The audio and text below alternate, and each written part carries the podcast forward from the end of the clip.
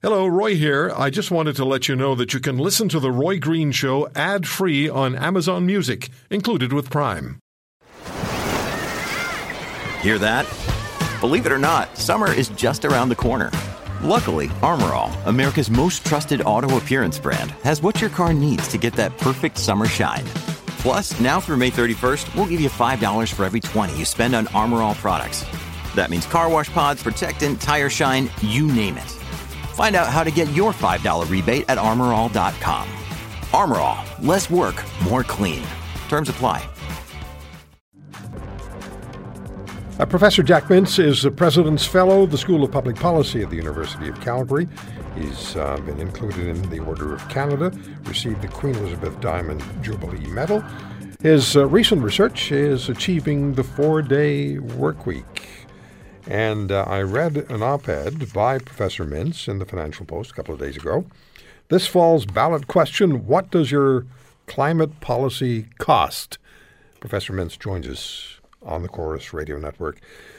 Good to have you back on the show, Professor Mintz. You begin the op ed with a reference to the Swiss referendum on emissions. We spoke with a Swiss parliamentarian in the last hour about this and about how the process works over there as far as the people, through direct democracy, having the right to overrule, constitutionally having the right to overrule government. How could we apply that in this country? well, actually, it's a good question. I wish we would. I wish we would too. Because, uh, um, you know, and, and you know, and we see it even in the United States. Some of the states have, uh, you know, use referendum a lot more than we do. Um, but you know, I think it's, I think there's a lot to it. I think we we tend to get very focused on representative democracy, which means we elect people, they make the best decision according to the information, and uh, da da da da. But I don't see any reason why we can't uh, have an opportunity. We give an opportunity for people to overturn legislation that they don't like.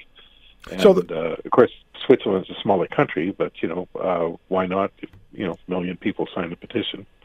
Why not go ahead and and uh, have a referendum? Yeah. So the Swiss people, by majority, told their federal government that the proposed legislation to reduce 1990 emissions by 50% by 2030 was not acceptable to the people. So now the government has to go back and rewrite their particular legislation or make a change to it significantly. And you write that the Swiss vote should be a sharp reminder to governments everywhere about climate policy and how it can stoke public anger. Talk to us about that, please. Well, uh, well, I, I, um, I, actually the the two uh, well, there were actually four environmental uh, policies that were uh, rejected um, by the population. Uh, two of them was on climate change, and that was to put a ticket on airline on the airline uh, tickets, and uh, you know, putting a, ta- a tax on airline tickets, and the other one was to put a uh, increase fuel tax, and both were defeated by about a margin of like 52 to 48. Um, but then there were two other ones that were to um, disallow chemicals being uh, used in agriculture and uh, or related to that, and uh, those were even more strongly uh, voted down by almost two to one. So uh, it wasn't a very good day for environmentalists, even though some uh, other referenda were were passed uh, that day.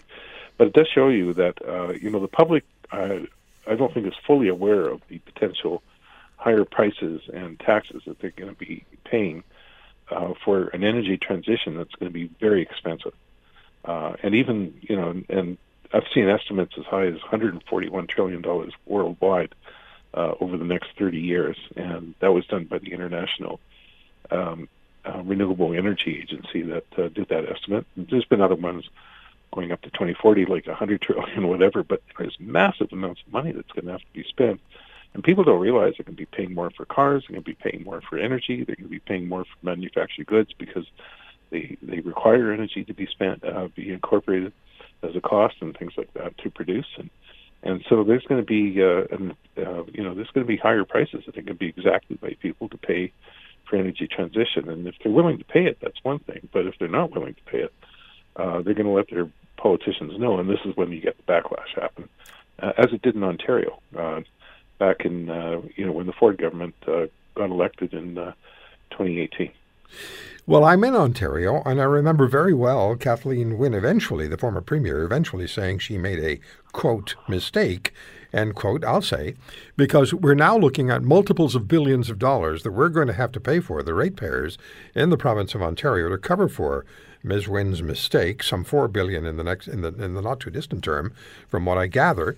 Uh, so, how do we make this though into a political ballot, or at least a ballot issue, in in 2021? Let me morph you over from economics to politics. That's the same thing. Well, I think uh, I think people should be asking uh, the question: What is it going to? How are you going to get to the 2050 net zero target? And what is it going to cost? And what is the least cost way of getting there? Uh, we're not getting answer, any answers from governments on that, uh, from any politicians.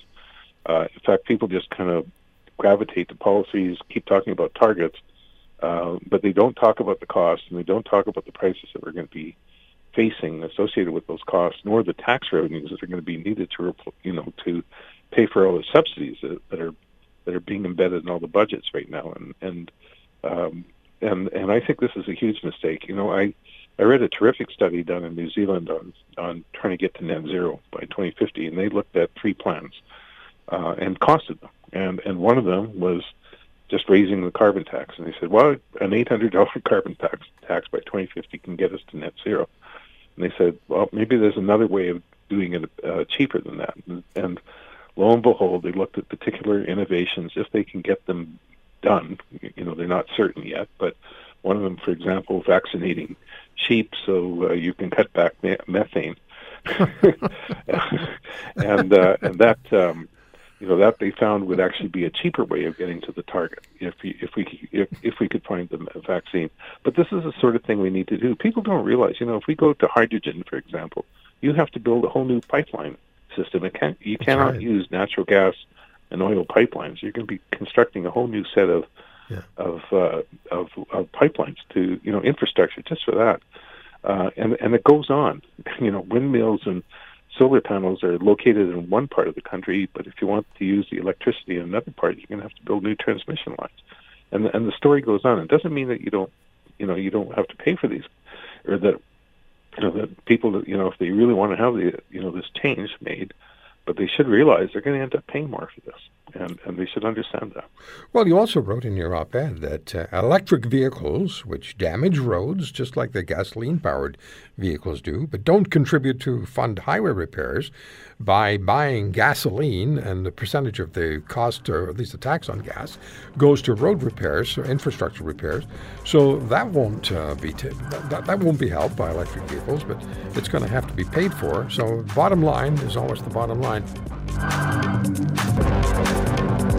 If you want to hear more, subscribe to The Roy Green Show on Apple Podcasts, Google Podcasts, Spotify, Stitcher, or wherever you find your favorites.